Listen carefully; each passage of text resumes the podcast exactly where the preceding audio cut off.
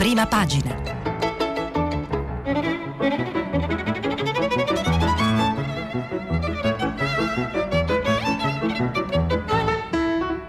Questa settimana i giornali sono letti e commentati da Serena Sileoni, editorialista del mattino. Per intervenire telefonate al numero verde 800 050 333, sms e whatsapp anche vocali al numero 335 5634 296. Buongiorno e ben ritrovati a eh, prima pagina.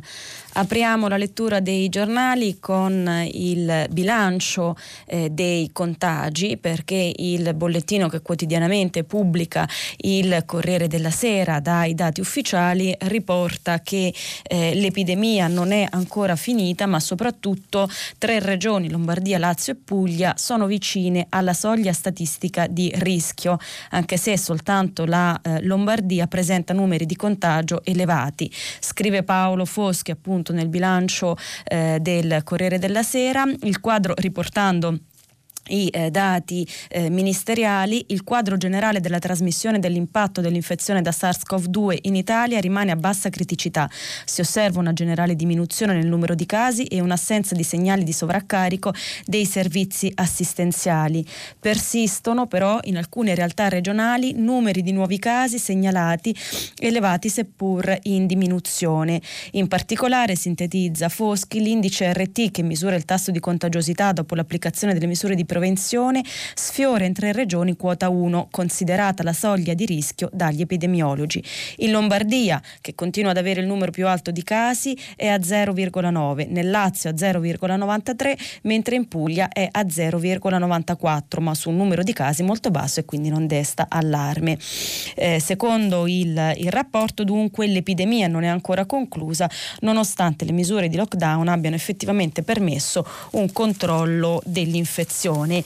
Intanto eh, il paese eh, riparte, da lunedì eh, voli con gli aerei pieni, nell'allegato all'ultimo eh, decreto del Presidente del Consiglio eh, sono, è caduto l'obbligo di eh, distanziamento, il governo ha rimosso l'obbligo di distanziamento a bordo dei, veliv- dei velivoli a partire da, da oggi e sono quindi utilizzabili tutti i posti a bordo, ci sono sono ovviamente altri, ehm, altri protocolli di sicurezza eh, come filtri aria cambiata ogni tre minuti, restrizioni sui bagagli a mano, è vietato infatti l'imbarco con il bagaglio a mano di grandi eh, dimensioni e poi il ricambio della mascherina eh, ogni quattro ore. Se i voli riprendono eh, in normalità dal punto di vista dei posti assegnabili, eh, il mattino eh, riporta invece eh, il dato di una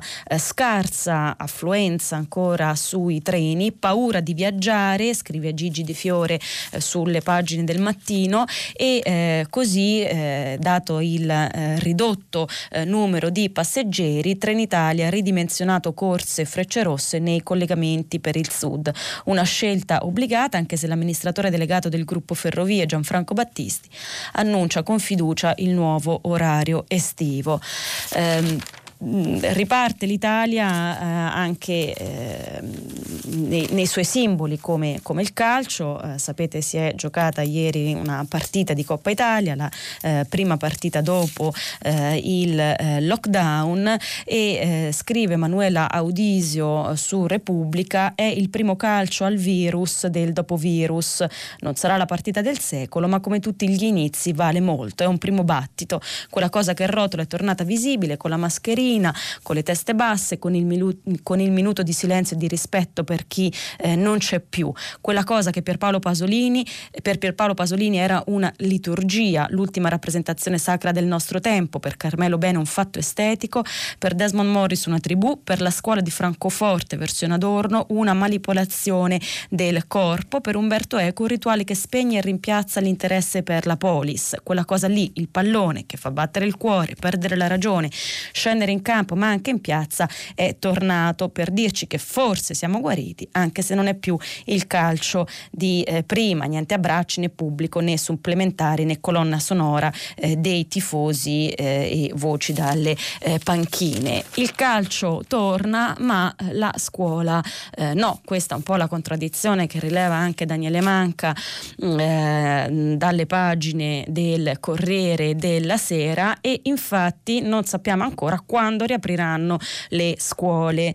Eh, a scuola ipotizzano alcuni giornali, tra cui anche La Verità con un articolo di Antonio Rossetto, a scuola il 23 settembre, forse oltre sei mesi dopo la chiusura degli istituti di ogni ordine e grado. Perché 23 settembre? Perché eh, un'ipotesi eh, non confermata né smentita ehm, dal eh, ministro Azzolina eh, è di attendere eh, le elezioni regionali, visto le scu- che le scuole sono utilizzate come sedi per eh, andare a votare. In questo modo però sostanzialmente le scuole eh, riaprirebbero alla fine di eh, settembre.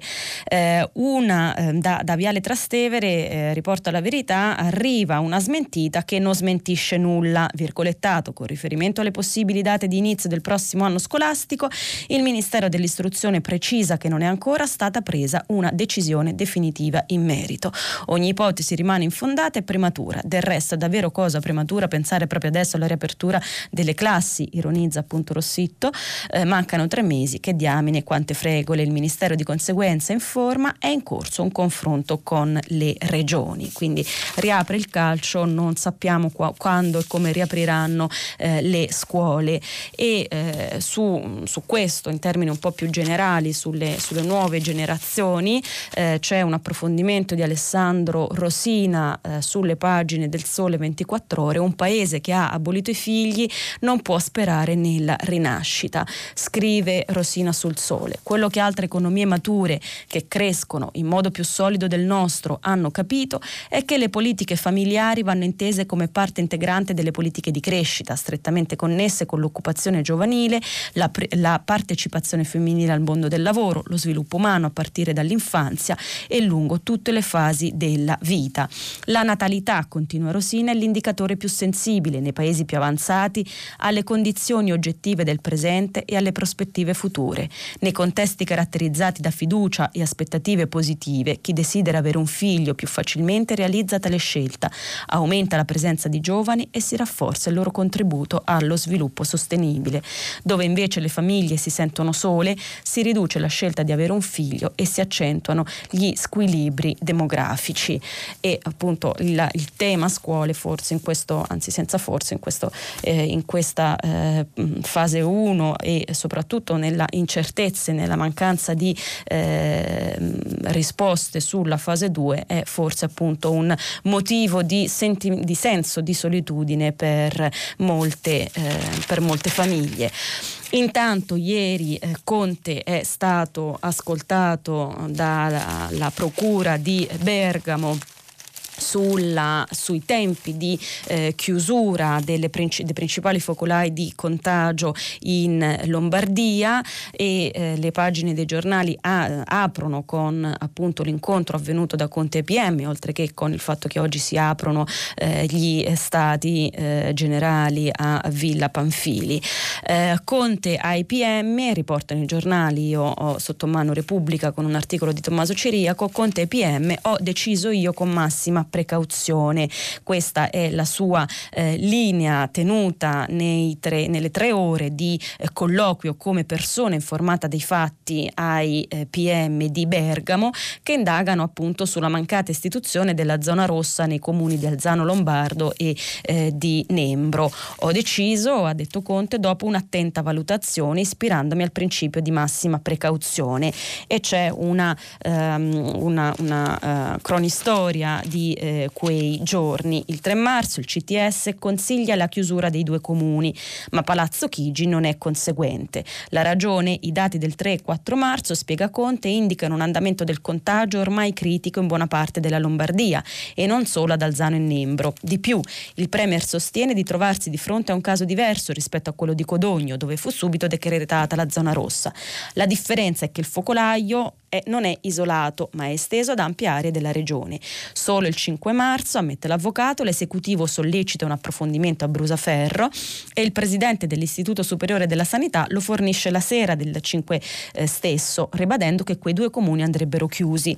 A questo punto Conte sostiene una posizione finora mai resa nota. Il 6 si reca alla protezione civile, pronto a firmare il provvedimento per le zone rosse. Nel confronto con gli esperti però ed esaminando i nuovi dati, Conte Speranza, sentito anche lui eh, dalla, mh, mm, eh, dai PM di Bergamo, si convincono della necessità di una misura ancora più radicale, e cioè il lockdown dell'intera Lombardia, visto che la fotografia epidemiologica è peggiorata un po' ovunque e così si arriva alla eh, DPCM dell'8, con cui, dell'8 marzo con cui si chiude l'intera regione e altre 14 eh, province.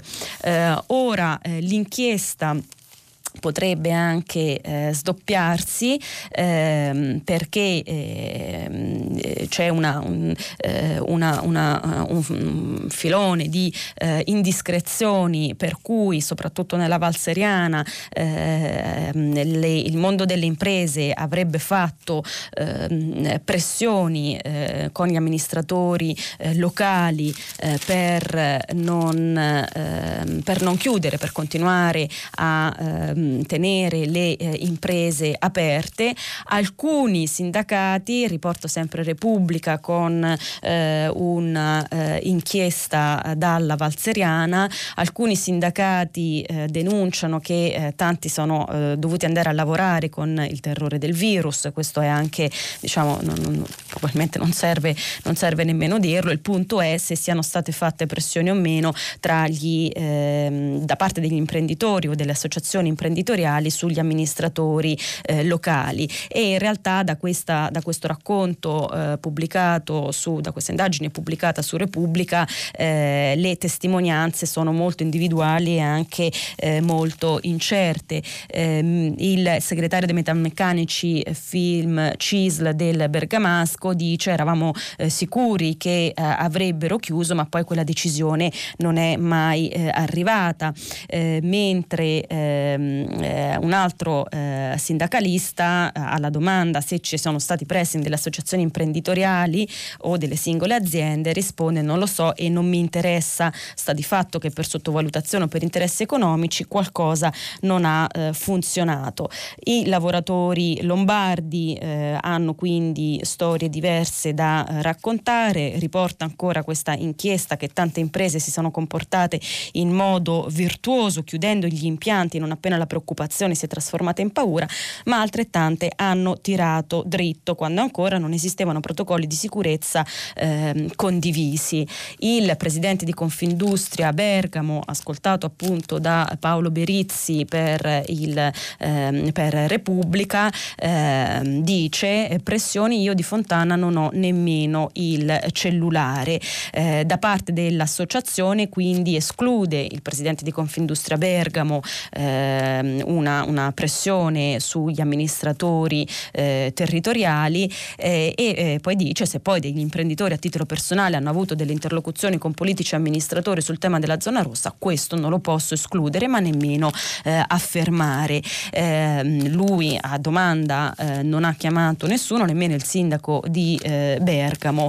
Ehm, la, alla domanda la gente moriva, i contagi salivano, non si è chiesto perché non veniva istituita la zona rossa, risponde Scaglia appunto per me la zona rossa era cosa fatta, poi come tanti quando non c'è stata mi sono chiesto come mai? L'unica spiegazione ragionevole mi pare quella fornita dal Premier Conte in visita a Bergamo, ormai il virus circolava ovunque in Lombardia. E poi conclude, premesso che non sono gli imprenditori che decidono se fare o no la zona rossa, io dico che non avevamo una completezza di informazioni tali da poter assumere una posizione chiara né in un senso eh, né nell'altro.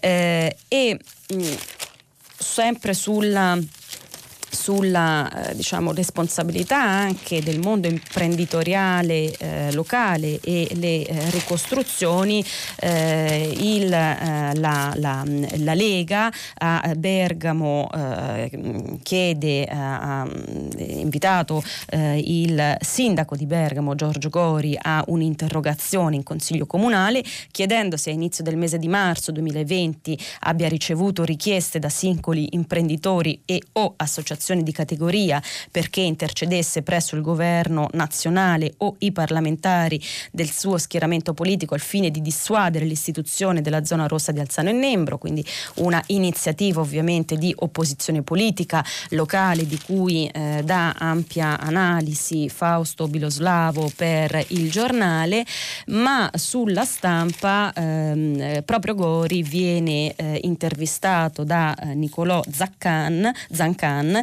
e eh, risponde appunto di eh, non aver ricevuto pressioni degli industriali affinché la Valseriana non diventasse zona rossa.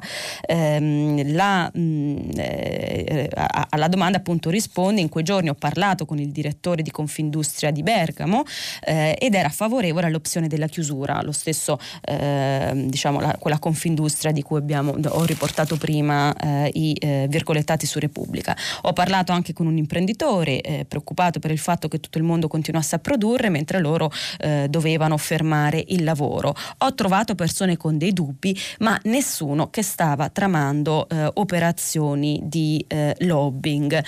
Mm, e poi sempre alla domanda invece che cosa se avesse avuto rapporti con eh, il governo statale, Gori risponde chiamavo Roma e da Roma rispondevano tra poco si chiude, eh, forse fra qualche ora, forse domani, neanche loro lo eh, sapevano, insomma la decisione di istituire la zona rossa poteva essere presa sia dalla regione sia eh, dal eh, governo. D'altro canto ricorda appunto che altre regioni avevano eh, così proceduto. Cosa ha significato, chiede Zancan, quel tempo perso? In quel momento, risponde Gori, anche un giorno contava, poteva fare la differenza, però tutti ci concentriamo sulla mancata zona rossa, molto meno su quei due mesi o forse tre in cui il virus era già fra eh, noi. Eh, la, mm, insomma, accertare la verità è un'operazione praticamente impossibile, forse, eh, questo è il mio commento, forse più risarcitoria moralmente, ma lo dicevamo ieri anche con eh, un editoriale di eh, Ainis, impossibile probabilmente dal punto di vista giudiziario e anche mh, diciamo, mh, trattandosi di eh, responsabilità mh, politiche ma non di eh, rilevanza probabilmente giudiziaria, anche se ovviamente lo diranno i magistrati, ricorda in proposito eh, Carlo Cambi dalle pagine eh, sempre della verità che nelle Marche è successo eh, una, mh, lui ricostruisce un'ipotesi eh, opposta di, rispetto all'indecisionismo. c'è un precedente, scrive Cambi, e i precedenti in diritto contano, Giuseppe Conte lo aveva aveva già detto sul coronavirus comando io e lo aveva fatto esattamente, ricostruisce Cambi, quando il 25 eh, febbraio aveva eh, interrotto una conferenza stampa eh, del eh, presidente della regione Marche, Luca Ceriscioli, che voleva, eh, stava per ehm, dichiarare la chiusura eh, delle, ehm, delle, scuole. ma tutto questo che rilevanza ha? Eh, ci sono a tal proposito due editoriali, uno del eh, Corriere della Sera, firma di Massimo Franco, e uno di Carlo Nordio sul Messaggero. Scrive Massimo Franco dalle pagine del Corriere. Constatare che toccherà alla magistratura il verdetto finale sul rapporto tra potere centrale e locale, per quanto fosse inevitabile su uno sfondo di dolore e di polemiche, certifica la debolezza della politica. Ci si aspetterebbe un'assunzione comune di responsabilità, non una rivendicazione di irresponsabilità, una coraggiosa e onesta dichiarazione dei, dei propri oneri di governanti e non una tentazione di scarica barile. L'aspetto più sconcertante della faida tra Palazzo Chigi e la regione a guida leghista è proprio questa rinuncia reciproca ai eh, doveri istituzionali. Si avverte un eco della cultura populista in questa presunzione di ragione e nella tendenza a gettare ombre eh, solo sugli altri. Una rissa fatta di reazioni pilatesche e ritorsioni promette di delegittimare tutti e di offuscare quel tanto di buono che pure è stato fatto in questi mesi drammatici. Alla fine cresce il sospetto che si si stiano affrontando non due culture di governo, ma due sottoculture populiste nutrite da un istinto insopprimibile a velare i propri errori vedendo solo quelli altrui, a nascondere i propri limiti attribuendoli all'avversario in modo più virulento se l'avversario appena un anno fa era un alleato, come Movimento 5 Stelle e Lega. E scrive invece Nordio uh, sul Corriere. Non sappiamo dove condurrà l'inchiesta della magistratura di Bergamo, ma sappiamo che sarà estremamente complessa e irta di ostacoli. Per ora mancano il reato e gli indagati. Per il primo si possono ipotizzare l'epidemia e o l'omicidio plurimo colposo. Quanto ai secondi, occorre individuare le persone fisiche, perché la responsabilità penale è personale, che avrebbero cagionato l'evento. Per alcuni sono gli amministratori regionali, per altri membri del governo, per altri ancora tutti e due. In effetti l'ingarbugliata matassa normativa sembrerebbe definire una competenza concorrente ma questo non basta, occorrerà dimostrare la colpa, cioè la negligenza, imprudenza o imperizia di questi soggetti nella gestione della crisi. E anche se questa colpa fosse evidente, bisognerebbe dimostrare che essa ha cagionato l'epidemia e le morti conseguenti, quello che in giuridichese si chiama nesso di causalità. È una prova diabolica, come sempre avviene quando all'imputato si contesta non ciò che ha fatto, ma ciò che non ha fatto, sostenendo che se avesse fatto quello che doveva fare, l'evento non si sarebbe verificato mercato Ora, è possibile affermare, al di là di ogni ragionevole dubbio, che se gli organi competenti avessero adottato misure adeguate l'epidemia non si sarebbe eh, diffusa? E eh, conclude, conclude, Nordio, tutte queste eh, valutazioni, considerando tutte queste categorie eh, abbastanza precise della eh, verità processuale, fanno sì che queste valutazioni non, non diventino più valutazioni giuridiche, sto sintetizzando per arrivare alla conclusione, ma eh, di eh, natura squisitamente eh, politica. E sempre per, eh, in realtà l'Italia non è l'unica, il governo italiano non è l'unico a eh, ricevere, a, a, finire sotto eh, indagine, eh, sono partite le denunce anche all'estero, lo segnala il Corriere del Stefano Montefiori per il Corriere della Sera, la Procura di Parigi ha ricevuto eh, una quarantina di denunce da parte di cittadini e eh, associazioni, ha deciso di non archiviarla, prende invece un'inchiesta preliminare per omicidio involontario volontario, messa in pericolo della vita altrui, astensione volontaria dal combattere una sciagura, non assistenza a persone in pericolo. Devono essere questi dei reati previsti dalla legislazione francese. Al di là dei casi particolari dei singoli paesi e delle manchevolezze di ognuno dei protagonisti, l'epidemia, scrive Montefiori, eh, ha provocato una reazione globale di sfiducia verso i governanti. Qualsiasi scelta è stata contestata perché troppo severo o troppo lassista. Sono stati denunciati la premier neozelandese, eh, accusata di rapimento da un cittadino che non sopportava il lockdown, il governatore dello Stato di New York, Andrew Cuomo, da due preti cattolici e tre ebrei ortodossi che lo accusano di ostacolare le funzioni religiose e eh, il governo britannico di Boris Johnson dalle compagnie aeree che si oppongono alla quarantena imposta ai loro passeggeri.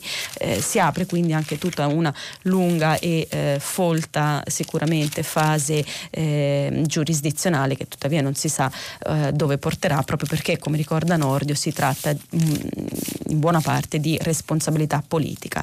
Ma veniamo a oggi, oggi si aprono gli stati generali voluti eh, da Conte a Villa Panfili ed è il giorno, dice Repubblica, il giorno dell'Unione Europea. Eh, si parte da qui, dopo il forfè della destra, scrivono Alberto D'Argenio e Carmelo Lopapa. Tutto è pronto nella sala degli stucchi di Villa eh, Panfili, confermata la presenza del governatore di Banca Italia Ignazio Visco, eh, non ancora quella della numero uno della BCE Christine Lagarde, ma eh, sì quella del del Presidente del Parlamento europeo David Sassoli e eh, di eh, Ursula von der Leyen, Presidente della Commissione europea, eh, nonché del Presidente del Consiglio europeo e del Commissario eh, all'economia e, ehm, eh, Paolo Gentiloni. Eh, L'Europa quindi è eh, come primo interlocutore, come, segno di prima interlocuzione con, ehm, con eh, l'Europa, ehm, ma eh, sempre sugli stati eh, generali appunto arriveranno ehm, leader europei e leader rappresentativi delle categorie sociali e esperti a quanto pare, ma scrive Magatti sugli stati generali sia la visione sia politica, lo scrive eh, con un editoriale su Avvenire, eh, richiamando l'esperienza, ciò che insegna la storia. Scrive Magatti, la prima guerra mondiale, che si concluse con la drammatica influenza spagnola, fu seguita da un decennio di confusione istituzionale e malessere sociale. Il grande disordine economico e finanziario costituì il terreno sul quale si svilupparono le ideologie nefaste del nazismo e del fascismo che condussero poi alla seconda guerra mondiale. Così a disastro seguirono disastri ancora più grandi. Gli anni 50 invece diedero una risposta positiva a una lunga stagione di odio e di morte. Il segreto fu la capacità di incanalare il desiderio diffuso di lasciarsi alle spalle gli orrori delle dittature e della guerra in una cornice istituzionale, economica, politica, culturale in grado di mettere al lavoro le tante energie positive presenti nella società.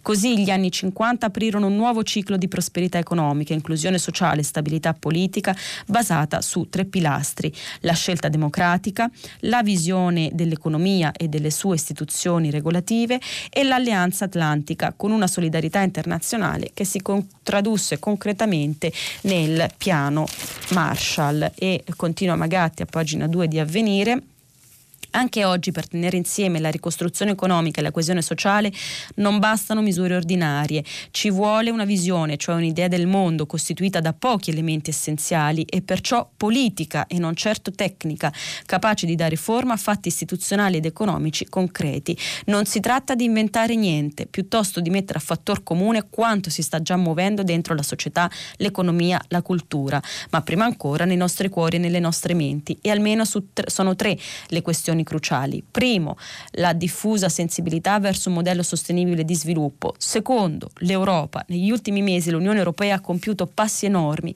e il suo impegno finanziario per il futuro con il programma SURE, Next Generation Fund e MES rivisto è il presupposto per rendere possibile la ripresa nei prossimi anni, a condizione ovviamente di non dilapidare le risorse a disposizione. Terzo, un patto tra le generazioni, centrato sul valore della persona che difenda la fragilità degli anziani, ma al tempo stesso investa sui giovani, scrive Magatti su eh, Avvenire. Eh, ma quanto quanto di eh, concre- una, una, prima eh, ipotesi concreta eh, rispetto alle progettualità anche molto vaghe eh, di eh, ripresa la dà il piano infrastrutturale eh, Italia Veloce, il piano consegnato dal ministro De Micheli a Conte proprio per gli stati generali di cui fa un'analisi approfondita Giorgio Santilli sul Sole 24 ore. Il cuore del documento, sintetizza Santilli, è l'indicazione delle opere prioritarie da realizzare, 13 tratte ferroviarie e 39 fra strade e autostrade, 4 le direttrici che completeranno l'alta velocità, Genova-Roma, l'Adriatica, i collegamenti da Roma con Ancona e Pescare, quelli con la Calabria, la Basilicata e eh, la Puglia, ma poi anche eh, le ehm, eh, tratte ferroviarie ehm, minori, diciamo non relative all'alta velocità, eh, ma per eh, rendere più eh, veloce lo spostamento eh, dei eh, nodi all'interno dei tra nodi urbani.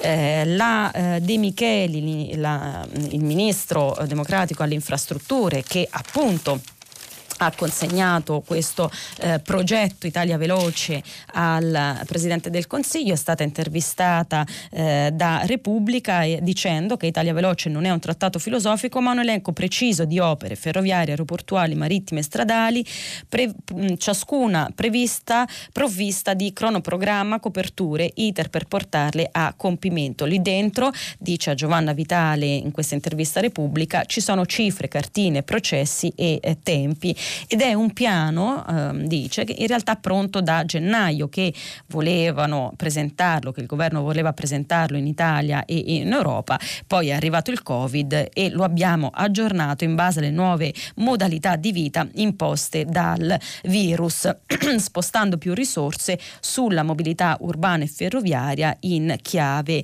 eh, sostenibile sempre eh, aprendo quindi la pagina eh, economica e di ripresa economica, se eh, i piani sono tanti, alcuni sono come que- quello di Italia Veloce per le infrastrutture, anche più concreti di altri, nel frattempo però ehm, una impresa su due resta senza cassa integrazione e slitta, eh, lo riporta il messaggero, slittano ancora gli assegni eh, della cassa integrazione integrazione che in realtà il presidente dell'Inps aveva garantito che sarebbero stati eh, liquidati oggi. Eh, con un focus di Francesco Bisozzi per il messaggero, eh, tre mesi di promesse disattese, zero euro ricevuti, rabbia e sconforto. L'odissea di 419.000 lavoratori ancora in attesa della prima tranche della cassa integrazione prevista dal decreto Cura Italia di marzo, che doveva concludersi ieri ma che ha subito appunto l'ennesimo slittamento. Quelli che attengono la cassa integrazione integrazione sono appunto circa la metà dei lavoratori, a quanto trapela dalle regioni che hanno inviato le domande all'Inps e per loro le erogazioni non scatteranno prima della fine della settimana eh, prossima. E, quindi eh, il giornale titola con un articolo di Giuseppe Marino eh, pagherò la CIG in settimana a proposito appunto del presidente della, della eh, promessa del presidente dell'Inps ma la promessa è appunto eh, titola il, eh, il giornale un bluff.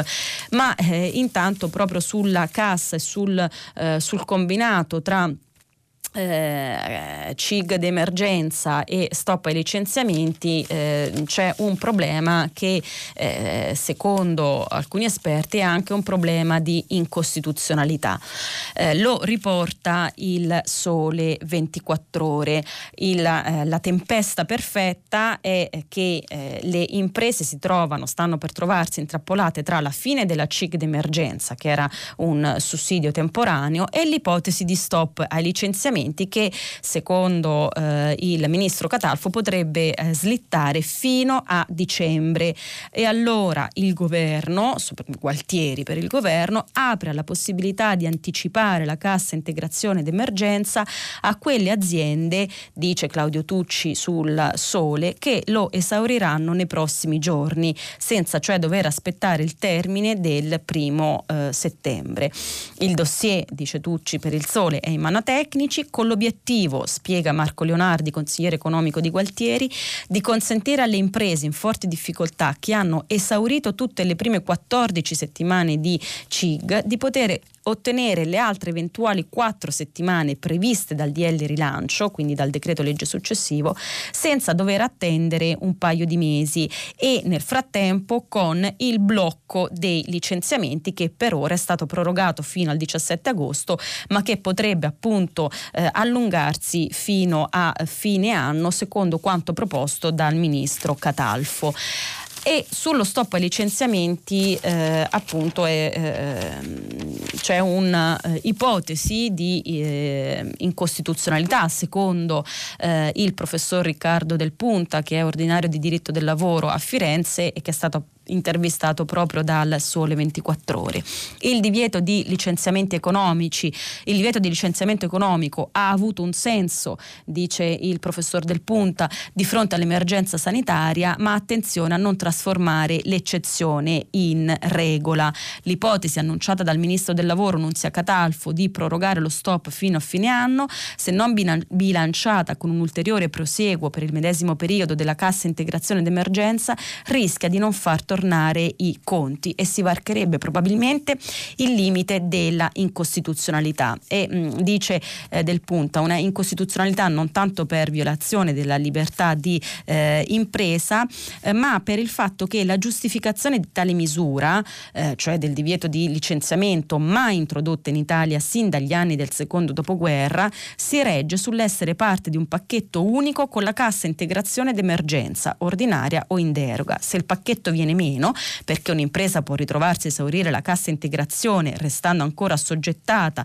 per periodi significativi al divieto di licenziamento, non solo i conti non tornano eh, più, ma eh, si eh, chiederebbe un onere eh, spropositato, sproporzionale, diciamo, non più proporzionale alle, eh, alle imprese.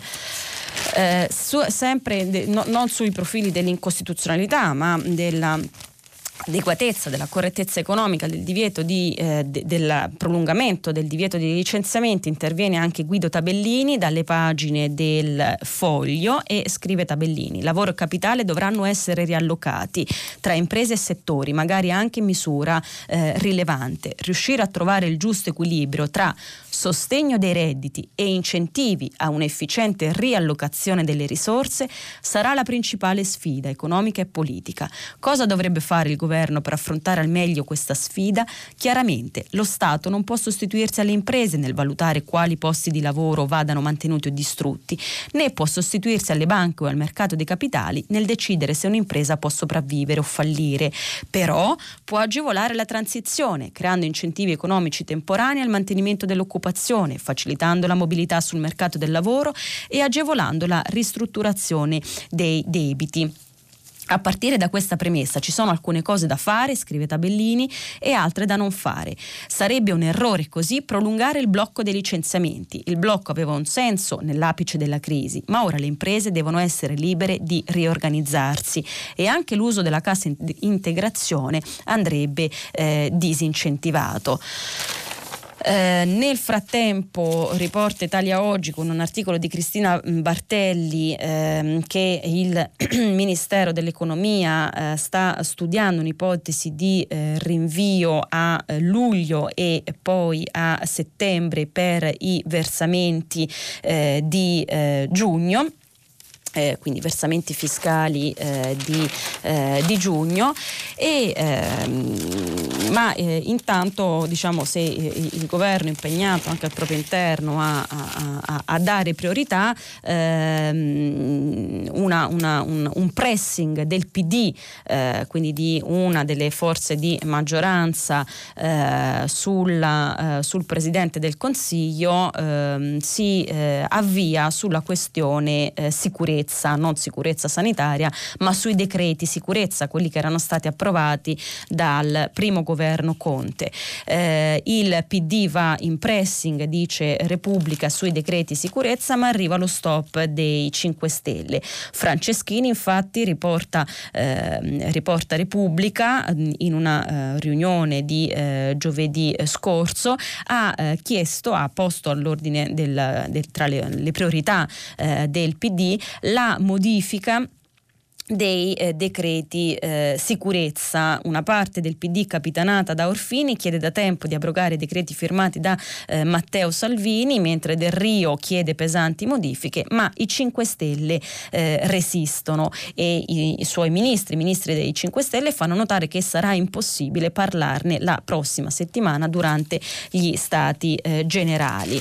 Eh, strane alleanze, per esempio Massimo Garavaglia apre eh, sulla flat tax dicendo la vogliono anche i 5 Stelle, lo riporta il Sole 24 ore, qualcosa si muove, la Lega diserta gli stati generali, scrive Barbara Fiammeri per il Sole, eh, ma non rinuncia al confronto con la maggioranza a partire dalle modifiche al decreto eh, rilancio. Anzi, eh, in questo caso si potrebbe parlare di un ritorno di fiamma. Abbiamo presentato un emendamento per ripristinare la flat tax al 25% che avevamo introdotto quando eravamo al governo per chi ha ricavi o compensi tra 65 e 100 mila euro che l'ultima legge di bilancio ha cancellato, spiega il leghista Massimo Garavaglia, ex vice ministro eh, dell'economia e a volere di nuovo la flat tax appunto eh, sarebbe anche il movimento eh, 5, 5, eh, Stelle. Eh, intanto la, eh, anche, anche l'Unione Europea eh, dà le sue eh, priorità, sempre sul sole, un approfondimento di Giuseppe Chiellino, eh, sintetizza eh, le priorità richieste dall'Unione Europea per utilizzare eh, le risorse eh, europee e sono piano strategico per la sanità, ammortizzatori sociali, lavoro, istruzione e rete digitale, abbandono scolastico, pubblica amministrazione, giustizia civile, liquidità e transizione verde. C'è quindi un focus sulle richieste dell'Unione dell'Unione Europea eh, per utilizzare le risorse che verranno proprio dall'Unione Europea e sempre dall'Unione Europea arriva un, um, un, uh, un, un um, via libera della Commissione al piano sanitario uh, sui vaccini. Uh, il, um, il, in una videoconferenza si è deciso di utilizzare 2,4 miliardi rimasti nell'Emergency Support Institute instrument eh, per puntare eh, sulla, ehm, anche sulla, eh, sui vaccini, sul vaccino eh, per il Covid-19 con un'opzione di acquisto dei potenziali vaccini a prezzi calmierati e in quantitativi commisurati alla, popol- alla ehm, popolazione di singoli stati europei. E il piano, questo è un punto importante, punta anche a semplificare le procedure di autorizzazione dei vaccini che contengono eh, OGM. Altro piano eh, della Commissione con un libro bianco per fermare l'assalto, riporta Repubblica, eh, lo chiama l'assalto delle imprese eh, cinesi, un piano che eh, diciamo è strutturato dal punto di vista ehm, dell'antitrust e eh, delle quote di mercato che è finito appunto in un libro bianco della Commissione europea. Segnalo inoltre, cambiando, cambiando argomento, una se, la sentenza anzi della eh, Cassazione su mafia capitale. La riprendo dal tempo. Sono arrivate le motivazioni eh, della ehm, eh, Cassazione corruzione e collusione nella capitale ma nessuna associazione mafiosa scrive Attilio Ievolella per il tempo per i giudici della Cassazione Massimo Carminati e Salvatore Buzzi non hanno diretto una cupola criminale a Roma. Crolla così alla luce della sentenza quasi 300 380 pagine, depositata ieri, il pilastro dell'inchiesta realizzata dalla Procura Capitolina, cioè l'esistenza di un gruppo eh, mafioso capeggiato da Buzzi e Carminati e dedito a estorsioni a corrompere funzionari pubblici. Erronea, secondo la Cassazione, la visione di eh, mafia eh, capitale. Ciò che emerge è, per i magistrati di terzo grado, una collusione generalizzata nella capitale, certificata dai rapporti tra politici, pubblici amministratori ed esponenti criminali, anche alcuni eh, imprenditori. Per la Cassazione è evidente che una parte del palazzo non è stata conquistata però con la forza della criminalità mafiosa, ma si è consapevolmente consegnata agli interessi del gruppo che faceva capo a Buzzi e Carminati. Ciò, attenzione, non mette in discussione l'esistenza e l'operato delle due distinte associazioni per delinquere portate alla luce dell'inchiesta, dall'inchiesta, la prima dedita a reati di estorsione, la seconda specializzata in quelli di eh, corruzione. Tutto ciò è avvenuto però, ribadisce la Cassazione, non grazie alla paura, ma al mercimonio della pubblica, eh, eh, al mercimonio ehm, della pubblica funzione sempre eh, su uh, notizie di eh, tribunali, eh, Rogotissen 13 anni fa eh, la strage, ne dà notizia tra gli altri anche il fatto quotidiano, nel 2016 la Cassazione aveva condannato quattro dirigenti italiani e due tedeschi che però non sono mai andati in carcere per scontare la pena e i condannati della Thyssen andranno in carcere, rassicura il procuratore procuratore generale di Torino Francesco Saluzzo, eh, è solo questione di giorni, non sono ammesse pene alternative, l'esecuzione è eh, imminente. Lo eh, dichiara appunto il procuratore di Torino Saluzzo dopo aver ricevuto dall'Agenzia Europea per la cooperazione tra gli Stati in materia di giustizia penale Eurojust una comunicazione relativa appunto alla esecuzione della pena dei eh, due manager eh, tedeschi condannati per la eh, strage strage. Segnalo in chiusura, lo segnalo soltanto un bel approfondimento di Nicola Fano dalle pagine del foglio sulla paura, quello che ci resta del Covid dice soprattutto la paura e fa un'ampia analisi anche letteraria eh, della eh, paura. La eh, rassegna stampa per oggi finisce qui, io vi aspetto dopo la pubblicità per rispondere alle vostre domande.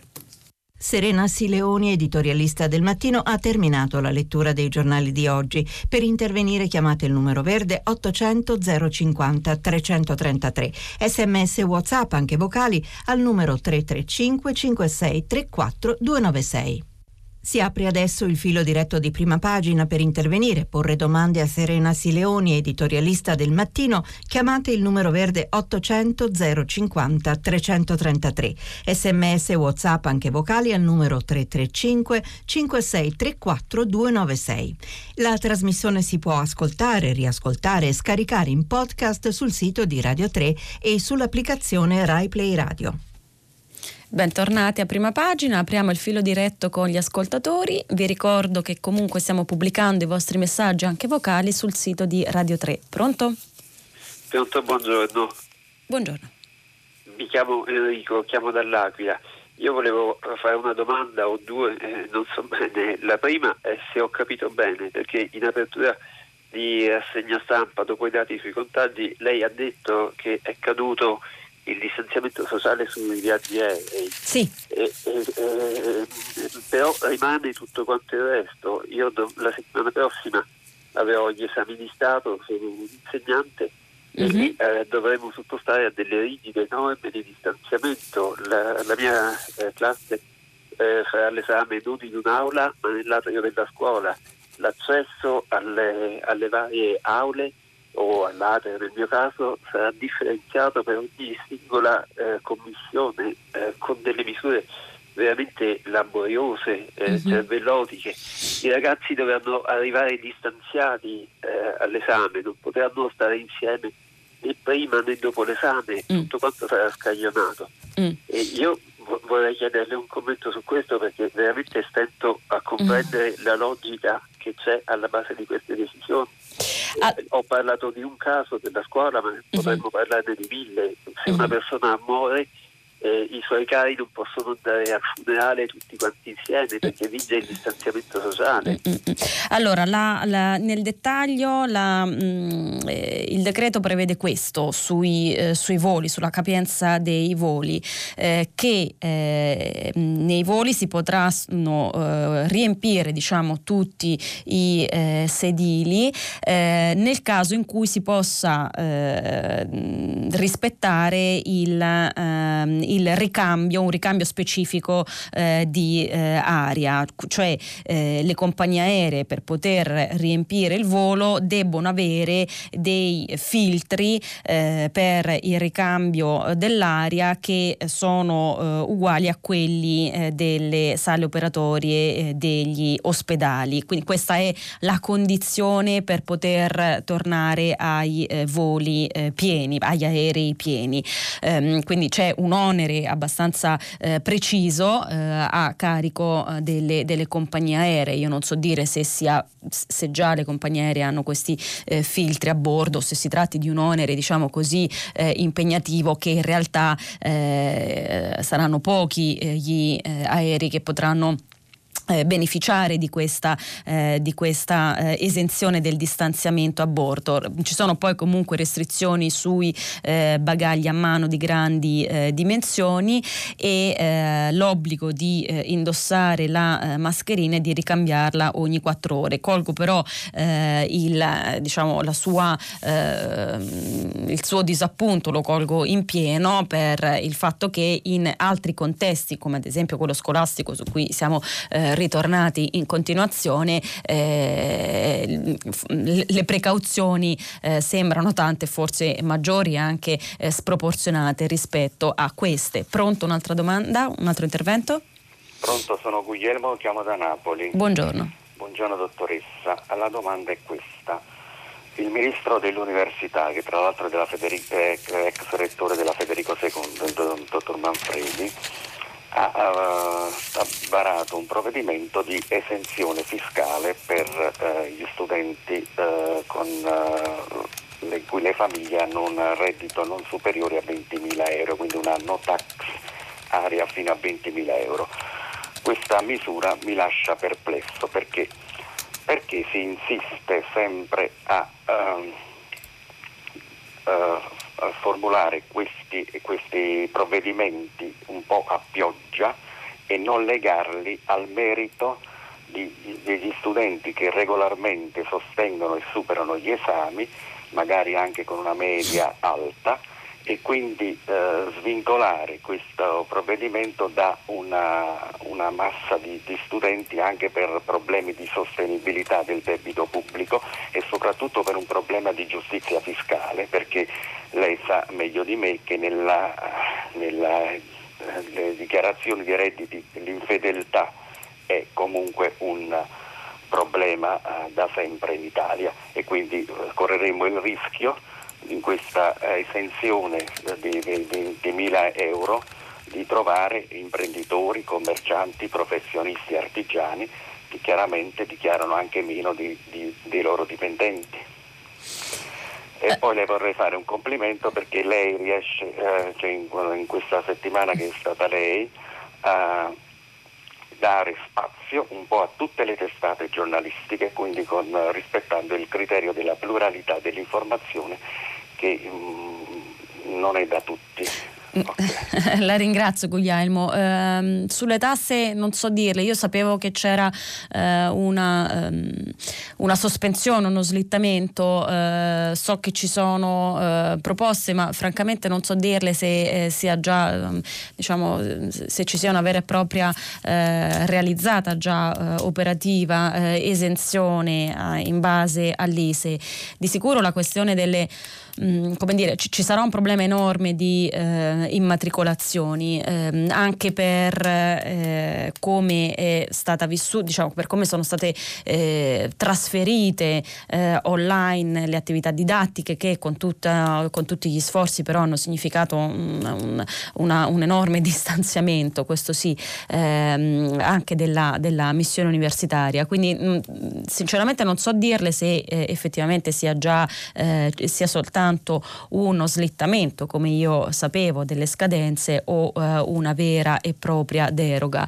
Eh, di sicuro eh, quello che eh, posso dirle per venire incontro alla sua eh, obiezione, cioè perché non aiutare eh, i, ehm, in base al merito, in realtà non aiutare soltanto in base al merito eh, ce lo impone la eh, Costituzione eh, e questo è eh, un punto di partenza, però eh, segnalo anche che nella loro autonomia la maggior parte delle università, forse tutte, per mia esperienza, eh, tutte quelle che ho, che ho, visto, hanno anche un, forti incentivi anche in termini di abbattimento delle tasse per gli studenti anche soltanto in base eh, al merito, quindi a livello di autonomia universitaria, che è poi quella che detta, che decide eh, le, eh, le, le, le, tasse, la, la, la, quantità di tasse, eh, il livello di tasse da pagare, questa, eh, questo, mh, mm, questa attenzione al merito le posso assicurare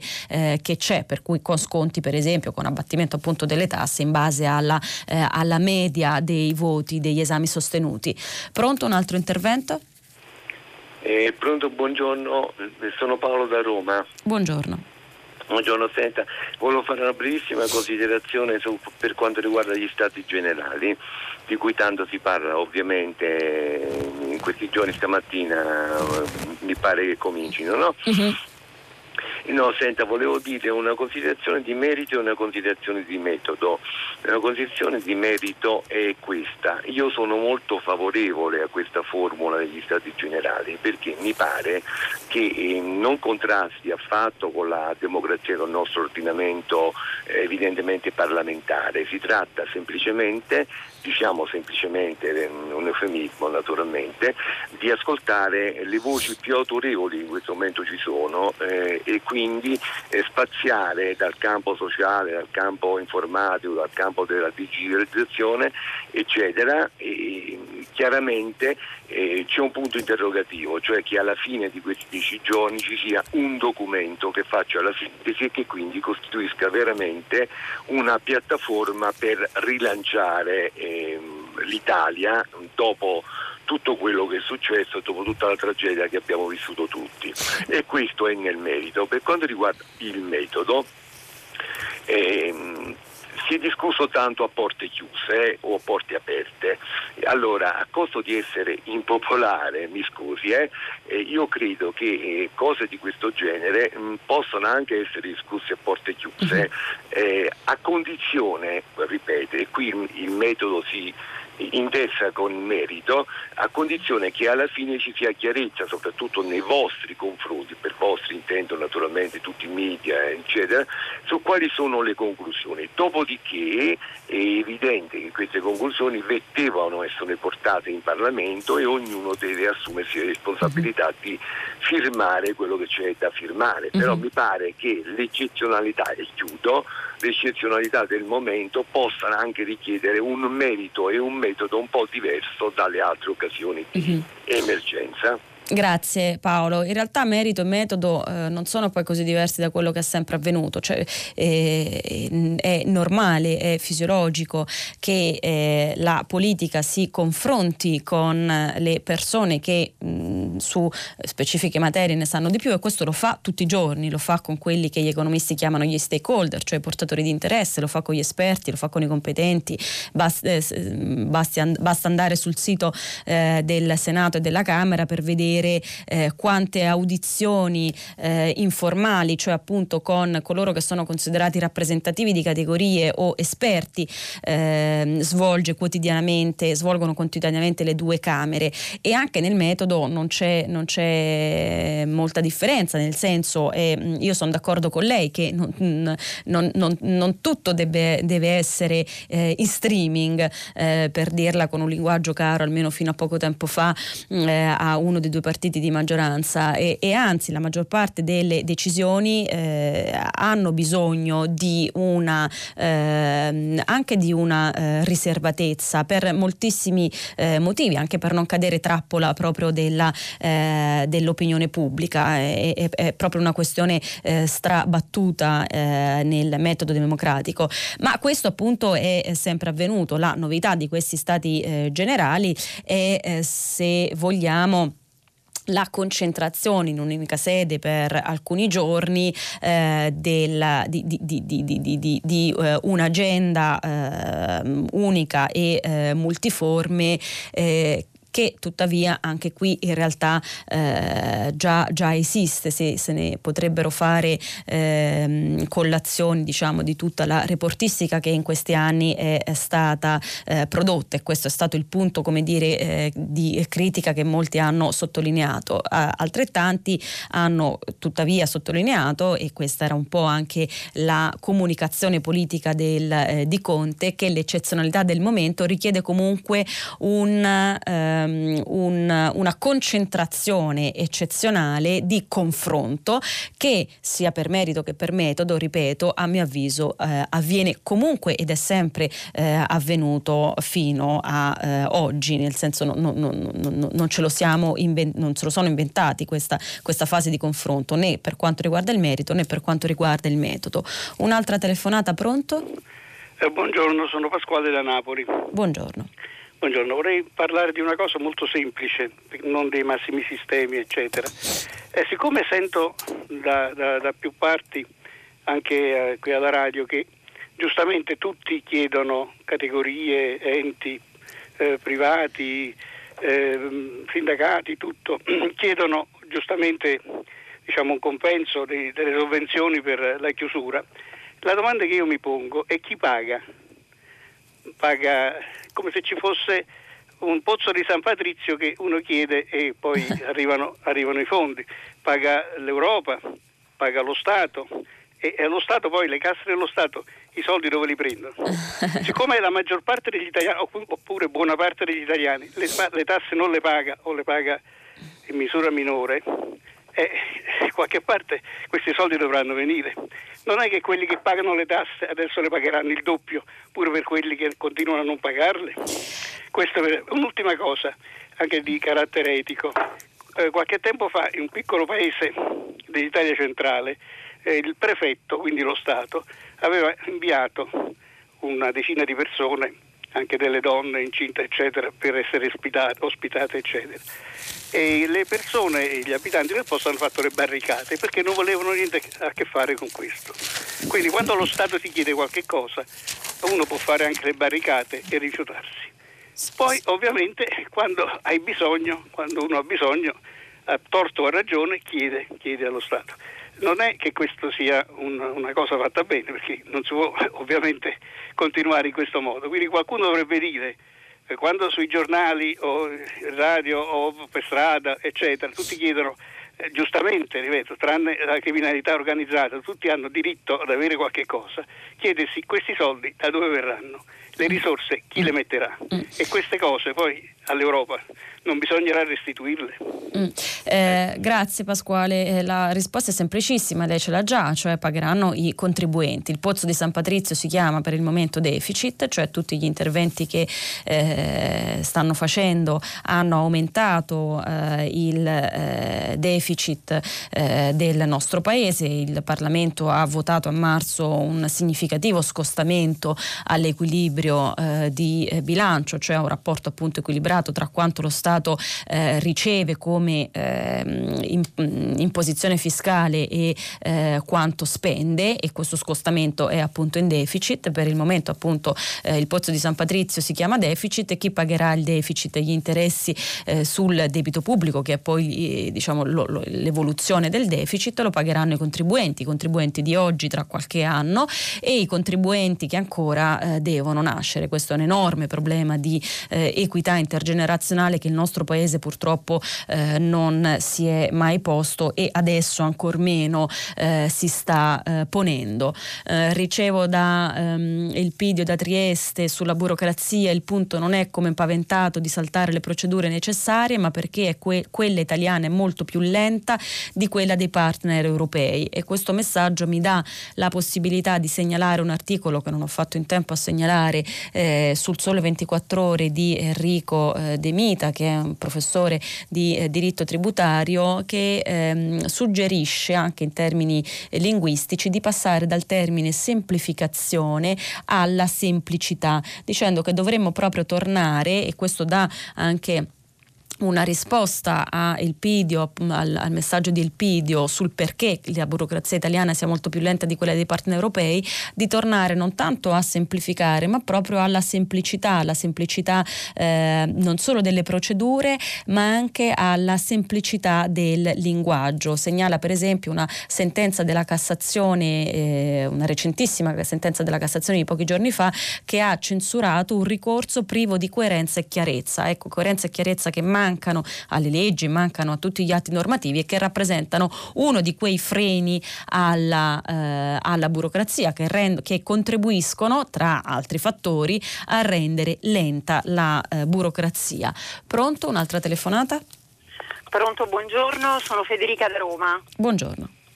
Buongiorno, io volevo fare un velocissimo intervento, una considerazione sulla eh, diciamo la, la, scarsa attenzione che si, è, che si, dedica, che si sta dedicando al problema ambientale rispetto invece all'enorme eh, macchina comunicativa che si è messa in atto per eh, l'emergenza sanitaria da Covid-19. Noi diciamo che abbiamo un problema enorme è sotto gli occhi di tutti, che è l'emergenza da inquinamento, non viene affrontata, non è stata affrontata seriamente, le risorse che stanno mettendo in campo per il problema economico non sono canalizzate o quantomeno finalizzate a una eh, reale green economy che dovrebbe contribuire a risanare, a bonificare il nostro paese che è uno dei più inquinati che ci sono a livello europeo. Io vivo, vivo nella città di Roma e lo dico chiaramente, i romani penso che se ne accorgano, a Roma non si fa nulla, Roma è tornata a, ad essere invasa dal traffico, da macchine che non dovrebbero circolare, si era parlato di uno stop dei diesel nel 2021, ma di questo stop non se ne parla più, dovrebbero bloccare il transito di certi autoveicoli, ma questo non avviene perché ormai l'economia dovrà sicuramente eh, prevalere su tutto e io credo che stiamo perdendo un'enorme occasione per poter invertire questo sistema economico che è dannosissimo all'ambiente e dovrebbe in qualche modo essere rivoluzionato e questa è l'occasione giusta per farlo, ma non se ne parla. Io sento solo che si parla di gru, di cantieri ovunque e di costruzioni per cercare di, di uh, riavviare un'economia che abbiamo visto sta distruggendo e continuerà a distruggere il nostro ambiente e noi stessi. Tutto qua. Federica, ehm, io francamente leggo cose diverse, per adesso appunto sono tutte dichiarazioni di eh, intenti, ma a partire dalla, dalle, eh, dalle, condizioni europee a me pare che l'uso delle risorse eh, che eh, arriveranno dovrà essere proprio eh, traghettato eh, eh, o meglio traghettare eh, l'economia su un uso eh, diciamo sulla, sulla sostenibilità. Mm, siamo molto ancora a livello di intenzioni, ma fondamentalmente l'uso delle risorse post-Covid è quasi tutto a livello delle intenzioni, a parte i primi provvedimenti emergenziali, ma mi pare che eh, il capitolo eh, Green Economy che secondo lei è mh, mm, dimenticato, a me sembra, eh, sarà mia ingenuità, mi sembra invece eh, quello più, eh, più, sostanzioso. E quello che appunto concilierebbe il fattore, eh, diciamo, l'attenzione all'ambiente alla, alla, alla, all'attenzione anche all'economia, perché in fondo la, la via per un eh, mondo, per un pianeta eh, più, eh, ehm, diciamo più, più eh, attento all'ambiente, come giusto che sia, non può che passare per un rinnovamento rinnovamento eh, della, eh, della, de, dei metodi e eh, dei eh, processi economici, non una loro eh, negazione, perché credo che nessuno di noi voglia tornare a, diciamo, a vivere come si viveva cento anni fa. Sull'esempio di Roma ehm, c'è un motivo molto semplice per cui le macchine continuano ad essere tante in circolazione e, e, e anche vecchie, perché altri mezzi alternativi non ce ne sono anche qui ancora una volta gli investimenti, eh, diciamo, il, l'attenzione per l'ambiente passa a, eh, per eh, investimenti che eh, a me pare non, diciamo, anche sui trasporti pubblici locali che almeno nella città eh, di Roma non si vedono, la gente in qualche modo al lavoro eh, ci deve andare, se, non, se, non, funzionano i mezzi pubblici di trasporto per forza prende le macchine. Pronto un'altra telefonata? Pronto? Pronto? Sì. Ah, sono Alberto Alberti e parlo da Roma. Buongiorno. Buongiorno. Guardi, il mio resto sull'argomento coronavirus. La mia osservazione è che mi pare che siamo un po' autolesionisti in questo argomento. Cioè, eh, se sento i media, i giornali, la tv e così via, eh, continuamente si sente parlare delle grosse iniziative positive che vengono prese negli altri paesi così, e non si dà sufficiente valore invece al grande merito che abbiamo come italiani. Questo ha un effetto negativo mm-hmm. sul morale della nazione, sembra che siamo quasi degli incapaci. Mm. Invece io vorrei che si sottolineasse di più del fatto che noi siamo stati attaccati in maniera brutale dal virus per primi in Europa senza averne nessuna conoscenza. Nessuno sapeva come reagire, non si sapeva di tamponi, non si sapeva di mascherine, però ci siamo dati da fare.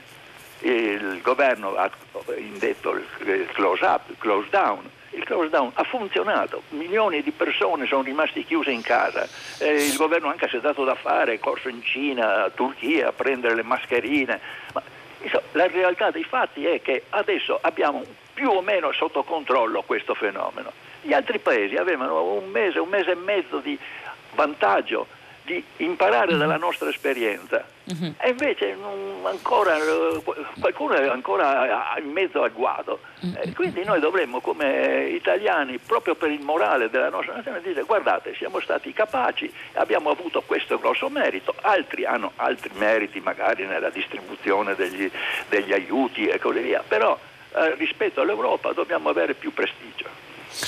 Grazie Alberto. Eh, le fa eco un messaggio di Luigi che dice invece di andare a vedere chi ha fatto cosa, eh, non è meglio usare le energie per prepararci per eh, il futuro? Eh, quindi anziché aprire la eh, pagina interminabile di eh, recriminazioni e colpevolizzazioni, colgo il suggerimento di Alberto, perché non per una volta non dirci abbiamo fatto tutto il possibile anche con diciamo, diciamo anche con eh, il, lo sforzo di noi cittadini e, e, dobbiamo guardare al futuro, dice appunto eh, dice Luigi. Arrivano alcuni messaggi sulla ripresa del calcio anziché eh, e diciamo le incertezze sulla scuola, ma anche eh, sulla, sui eh, voli. Eh, per esempio, eh, dice Sofia, eh, pochi giri per difendere le norme riguardanti gli aerei. È vergognoso che cinema, teatri, ristoranti, scuole, musei, bar, stadi, eccetera, eccetera, per non parlare delle spiagge, siano sottoposti a norme totalmente diverse. A proposito di spiagge, vi mancherà forse il filtro per il ricambio d'aria? chiede Sofia. Pronto? Un'altra telefonata? Sì, sì buongiorno, eh, mi chiamo Mauro, io chiamo dalla provincia di Firenze e mm, mi riallaccio un po' a all'ultimo messaggio e a, all'inizio della trasmissione. Io ho appreso stamattina da, da lei con un misto di rabbia, tristezza e sconcerto della probabile riapertura delle scuole il 23 di settembre e, e rimango, mh, io sono genitore di tre figli, uno va in quinta elementare mm. l'anno prossimo e uno è in prima elementare, il terzo va, fa la scuola materna. E, mh, non riesco a capire sinceramente come è possibile che eh, appunto gli aerei possono riprendere perché eh, senza distanziamento per questo possibile ricircolo d'aria. È ripreso il campionato, quindi siamo tutti tranquilli. Addirittura mh, mm, siamo, siccome ci saranno le elezioni politiche, quindi slittiamo ancora, siccome eh, la scuola è... Giorno più, giorno meno. Sì, esatto, tanto non cambia nulla, noi famiglie ci prendiamo gli oneri di questa, eh, di questa noi famiglie ma anche i ragazzi, perché parliamoci eh, certo. chiaro, i bambini mancano da scuola ormai da mesi e siamo ancora qua a discutere tubi di, eh, cubi di plexiglass, mascherine, distanziamenti. Cioè io trovo che un paese che non si ferma a riflettere, a trovare una soluzione in tempi rapidi su un problema così grosso come quello della formazione, cioè un problema, una risorsa perché formiamo le nuove generazioni, eh, sulla formazione, sulla didattica, sulla ripresa della scuola. A tre, siamo a tre mesi dall'inizio della scuola, ancora siamo qua a discutere. Mm lo trovo sinceramente vergognoso. Siccome la scuola non produce PIL e allora tutto può riprendere, ma la scuola può sempre aspettare, la scuola, le famiglie e andiamo avanti così, ma non abbiamo futuro, veramente ha, un paese così non ha futuro, quindi è inutile fare stati generali, continuare a dirsi eh, quello che andrebbe fatto per migliorare, perché sono solo proclami, sono solo proclami, perché poi, ripeto, un, un paese che non ha eh, in mente eh, quella che è l'importanza della scuola, della cultura, della formazione, mh, veramente non, ripeto, non ha futuro. E quindi mi chiedo com'è possibile che in un aereo si possa far ricircolare l'aria e in una scuola non si possano aprire le finestre per riprendere la didattica. Mm, grazie Mauro. Nulla, lei, arrivederci, eh, salve, l'ascolto per telefono. Grazie, io sono, sono assolutamente d'accordo con lei. Eh, me lo chiedo anche io, o quantomeno diciamo le scuole potrebbero avere lo stesso, a questo punto, visto che i soldi a disposizione sono tanti, potrebbero eh, dotarsi, il Ministero potrebbe, mettere, eh, potrebbe far dotare le scuole degli stessi impianti di ricircolo che vengono chiesti eh, agli aerei, così di, mm, forse sto dicendo una, una, stupidaggine, ma è una delle tante eh, idee che vengono a tutti noi che siamo appunto preoccupati della eh, mancanza di eh, indicazioni eh, e del disorientamento che si percepisce sul fronte scuola. Eh, lei dice dipende dal fatto che le scuole non generino PIL, eh, non generano eh, PIL immediato, ma in realtà le scuole eh, so, rappresentano il principale, per dirla con un termine mh, mm, diciamo di linguaggio economico, incubatore di conoscenza e anche di crescita economica. Io credo che questo sia ben presente. Il punto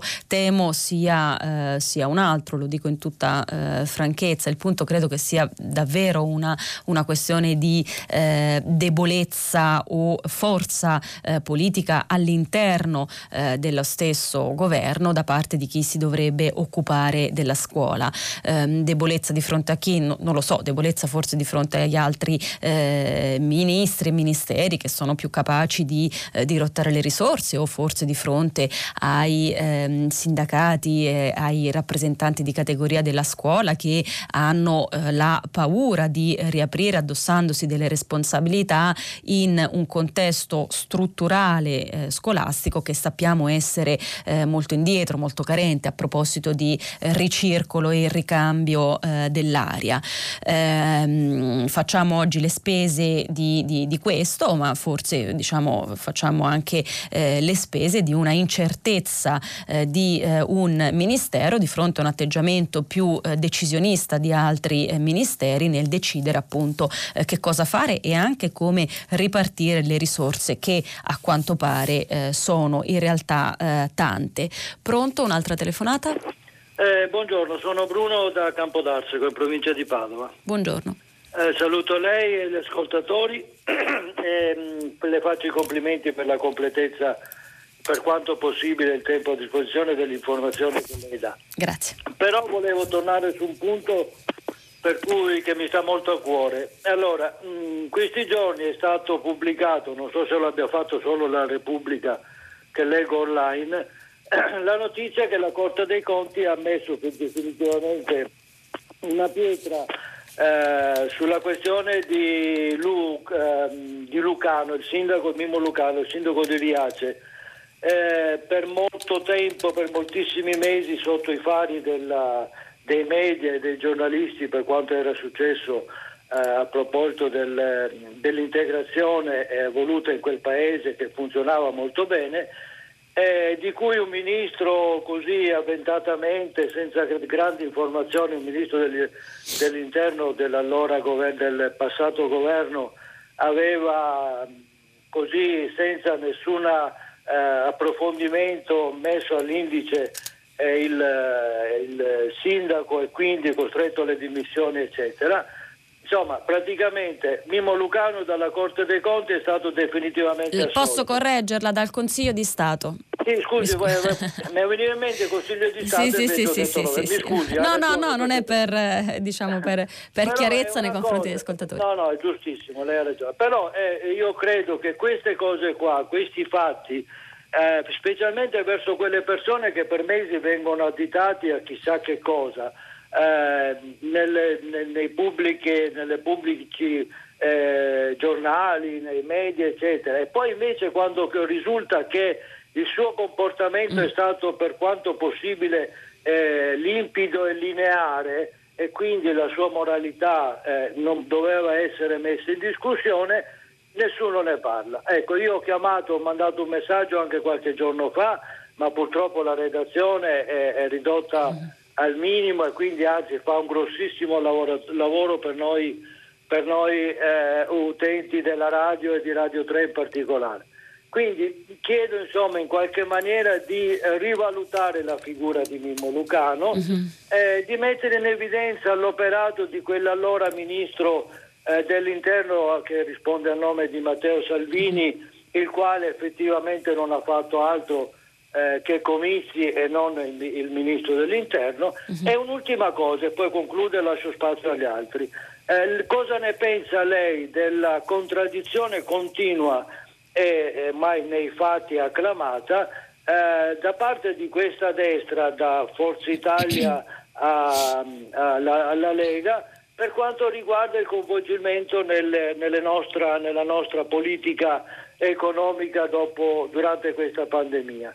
Cioè non è la prima volta che questa parte eh, del Parlamento declina l'invito eh, mm. del governo di andare eh, a discutere, di portare proposte serie, mm. non mm. barzellette. Parliamo Gra- di proposte serie. Grazie, grazie Bruno. Eh, diciamo, la, la, la, la, presenza dell'opposizione è, è una, stata una grande questione di assenza eh, in fase, in, fase, emergenziale dell'epidemia, Vedre, vedremo se recupereranno. Eh, segnalo soltanto, diciamo, chiarisco eh, la notizia a cui lei fa riferimento per amore appunto di completezza nei confronti degli, anche degli altri ascoltatori pochi giorni fa il Consiglio di Stato ha eh, sconfessato diciamo, eh, la chiusura da parte del Viminale, eh, all'epoca appunto il cui ehm, eh, ministro all'epoca era appunto Matteo Salvini, la chiusura eh, di eh, tutti i progetti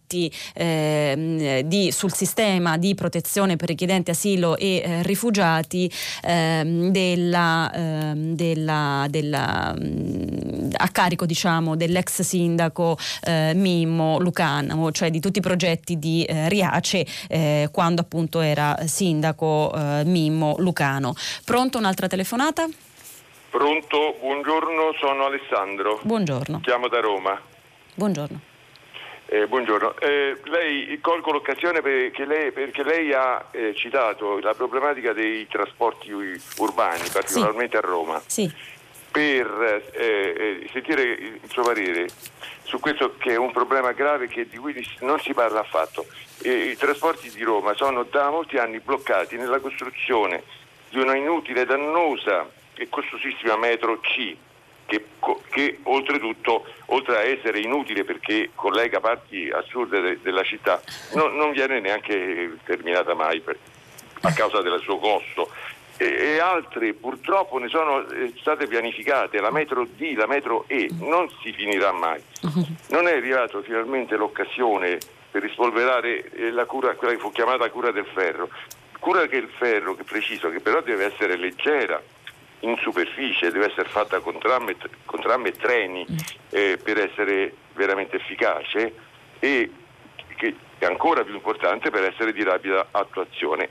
Questo concetto può essere esteso poi all'intero del territorio mm. nazionale mm. per quanto riguarda la problematica del ferro, eccetera. La... Alessandro la ringrazio, non sono una, un'esperta di trasporti, quindi non saprei decidere se è meglio la metro eh, o eh, il tram o i treni mm, diciamo urbani.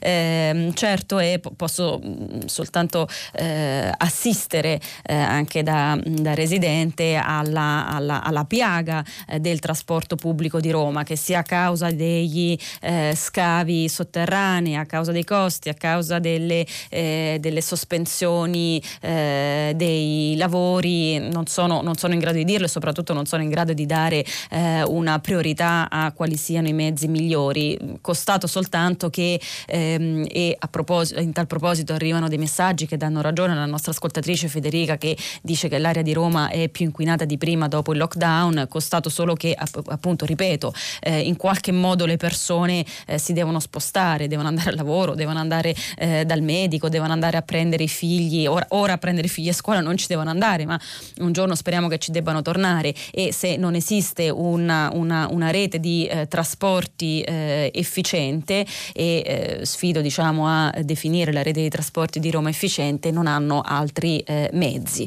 Ehm, leggo in chiusura eh, alcuni eh, messaggi. Mario chiede buongiorno, mi chiedo perché il signor Salvini dice continuamente che non vuole passerelle Mattarelli riguarda gli stati generali, quando la sua eh, fortunatamente breve presenza come ministro dell'interno è stata condotta in prevalenza da locali pubblici, addirittura da locale pubblico ha mandato all'aria un governo, vedi il papete. Eh, altro messaggio, li sto leggendo in ordine cronologico, eh, l'aereo auspicabile eh, che in aereo auspicabile che i passeggeri stiano fermi e zitti, a scuola i ragazzi si alzano, si muovono, si abbracciano, parlano, ridono, eccetera. Quindi eh, lo leggo come, la interpreto come come una giustificazione al fatto che gli aerei hanno riaperto, le eh, scuole no, viva Dio che i ragazzi parlano e eh, ridono. Mm, è vero, dice Maria, un paese che non ha all'apice dei suoi programmi la scuola come istituzione fondante e strutturante eh, non ha eh, futuro. Eh, una, eh, un ascoltatore dice ma perché dobbiamo fare seggi elettorali a scuola? Le elezioni non vanno più fatte lì, questo deve essere tema di provvedimenti urgenti e possibili. A proposito del conflitto conflitto tra eh, riapertura della scuola eh, e eh, elezioni in vista. La nostra rassegna eh, quotidiana si eh, chiude qui. vi mh, ricordiamo che comunque potete riascoltarci e scaricarci al sito di Radio 3 e a domani. Serena Sileoni, editorialista del mattino, ha letto e commentato i giornali di oggi. Prima pagina è un programma cura di Cristiana Castellotti, in redazione Maria Chiara Beranec, Natascia Cerqueti, Manuel De Lucia, Cettina Flaccavento. Posta elettronica, prima pagina chiocciolarai.it. La trasmissione si può ascoltare, riascoltare scaricare in podcast sul sito di Radio 3 e sull'applicazione Rai Play Radio.